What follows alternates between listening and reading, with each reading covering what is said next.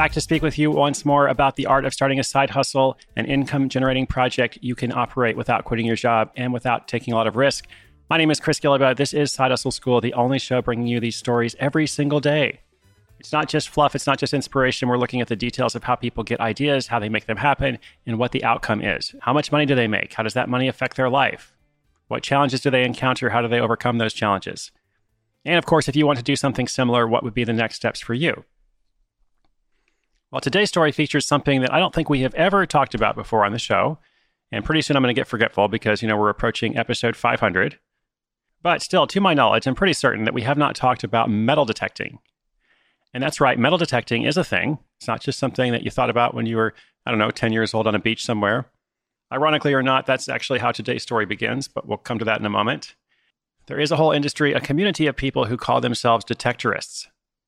And by coincidence, I happened to watch a British TV series of the same name, The Detectorist, recently. I think you can find that on Netflix or Hulu or you know, one of those networks.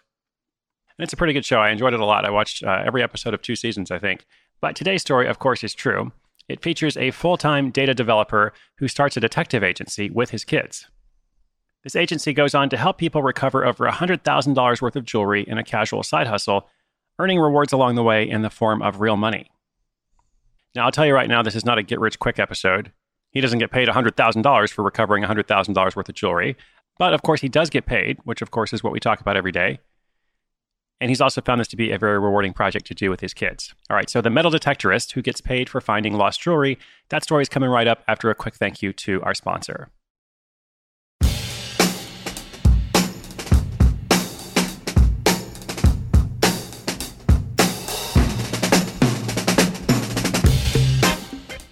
Dan Rokel was vacationing on a Florida beach.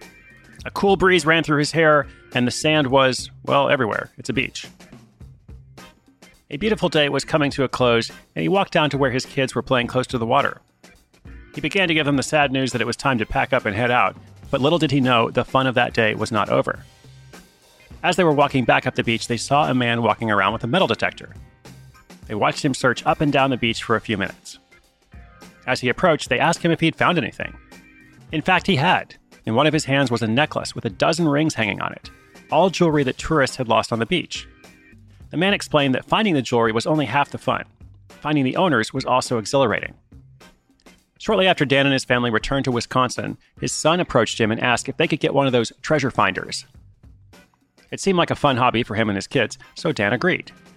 At first, they had a cheap, low end, hobby grade metal detector. They would take it around the school playground for a while each weekend and come out a few dollars richer. A couple weeks after buying that initial detector, Dan saw a Craigslist ad offering a reward for a lost ring. Equipped with his basic metal detector, Dan replied, and the next day, after showing up and less than an hour of searching, Dan found the ring and returned it to its original owner. It felt rewarding, and so did the $200 check that arrived in the mail the next week.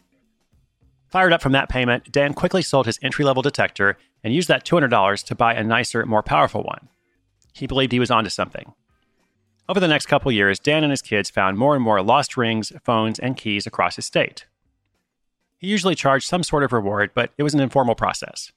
Somewhere along the way, Dan realized he should make his business more official. So in 2015, Dan formed Lost and Found Ring, LLC, and created a WordPress site to go along with it. Newly equipped with his stronger metal detector, a handful of accessories, that website, and an official LLC, his total startup costs were just under $1,000. He set up the site himself and began blogging about his findings over the years. He noticed that most of the searches that came to the site were along the lines of where to rent a metal detector or how to find my lost ring. Dan works on persuading those readers that they shouldn't try to rent a cheap detector themselves.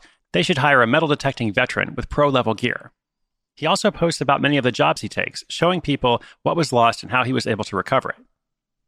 Within a couple months, Dan had made over $1,000, earning back the money he spent getting everything off the ground.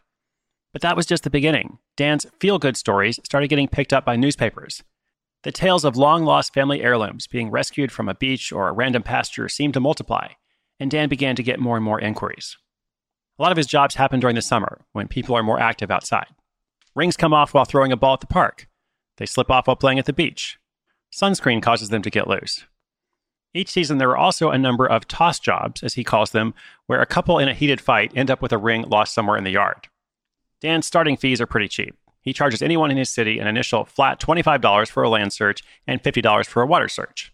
If clients are outside the county, he calculates a travel fee as well. His main payment is in the form of finder's rewards, which he receives when he's able to recover the item, whether a ring, necklace, or something else. Dan usually gets three to four particularly large rewards per season, sometimes close to $1,000 for a single item. And recently, he's begun exploring a different market insurance companies.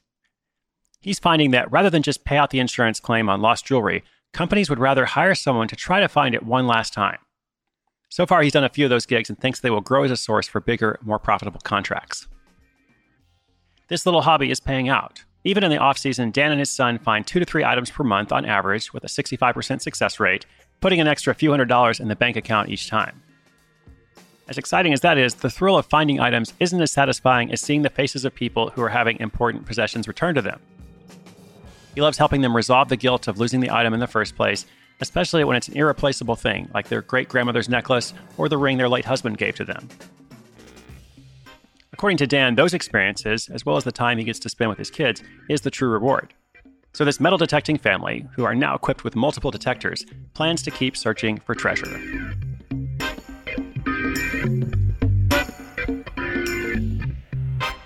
So, metal detecting is a thing. I've always kind of wondered, especially after I watched that TV series. Again, it's called The Detectorist, if you want to check it out. And there's something I thought was interesting here the, the part about how so many people are coming to his site looking to rent a metal detector, and he tries to steer them away from that. I actually went to go and look at the site to check out what he says. And on one of the main pages, the headline is Where to Rent a Metal Detector, which makes sense since that's the phrase that people are searching for. And he really does try to talk people out of it. You know, the copy here is Have you considered hiring someone instead? The cost isn't that much more than running a metal detector yourself, plus, you get a professional who actually knows how to use a metal detector properly. Give me a call. Location doesn't matter. If I can't help you directly, I'll find somebody who can. And he goes on a bit at the bottom. He says, uh, I hear stories all the time from clients who wondered where to rent a metal detector. They first tried to find their lost ring themselves by renting a detector or borrowing one from a friend or neighbor. In almost every case, the person quickly became frustrated after digging up more and more trash. You'd be shocked to know what is under the grass and in the water. But if you have the right equipment and experience, you can ignore 90% of the trash and just focus on the good signals, which is likely your lost ring. Anyway, that makes sense for people who are searching for a lost item. Why not steer them toward his service instead, which is what he's doing? But I do wonder, since he's getting this attention, there are probably a lot of other people, maybe some people even who are listening to this episode, who would like to get into the side business of metal detecting. So I wonder if he shouldn't have some content for those people as well, perhaps maybe at some point an ebook or other you know low cost service or product that people can purchase to quickly learn the lessons uh, to understand how much they should spend on this kind of equipment uh, what to be aware of what to steer away from all that kind of stuff. And that's a completely different market from the people who are looking you know to find their lost ring. Just a thought there. I know he's busy. He's got plenty of stuff he's doing but that could be a good side business for somebody out there. So for the rest of our detectorist audience who knows? Maybe there's somebody out there. If dan is too busy maybe you should write that ebook. Somebody should I hope you enjoyed this story. It's a feel good story with people, you know, being reunited with prized possessions, the joy that this guy has in doing this together with his kids. But of course, he's also making money. So, two good things, three good things, all put together a win win, or shall we say, a win win win. I don't know if that's the thing or not, but at least in this story, it sounds like it is. Thank you for listening today. Inspiration is good, but inspiration with action is so much better. The show notes for today's episode, including links to Dan's site, are at slash 495. I'll be back with you tomorrow as we keep rolling along. This is Chris Guillebeau for Side Hustle School.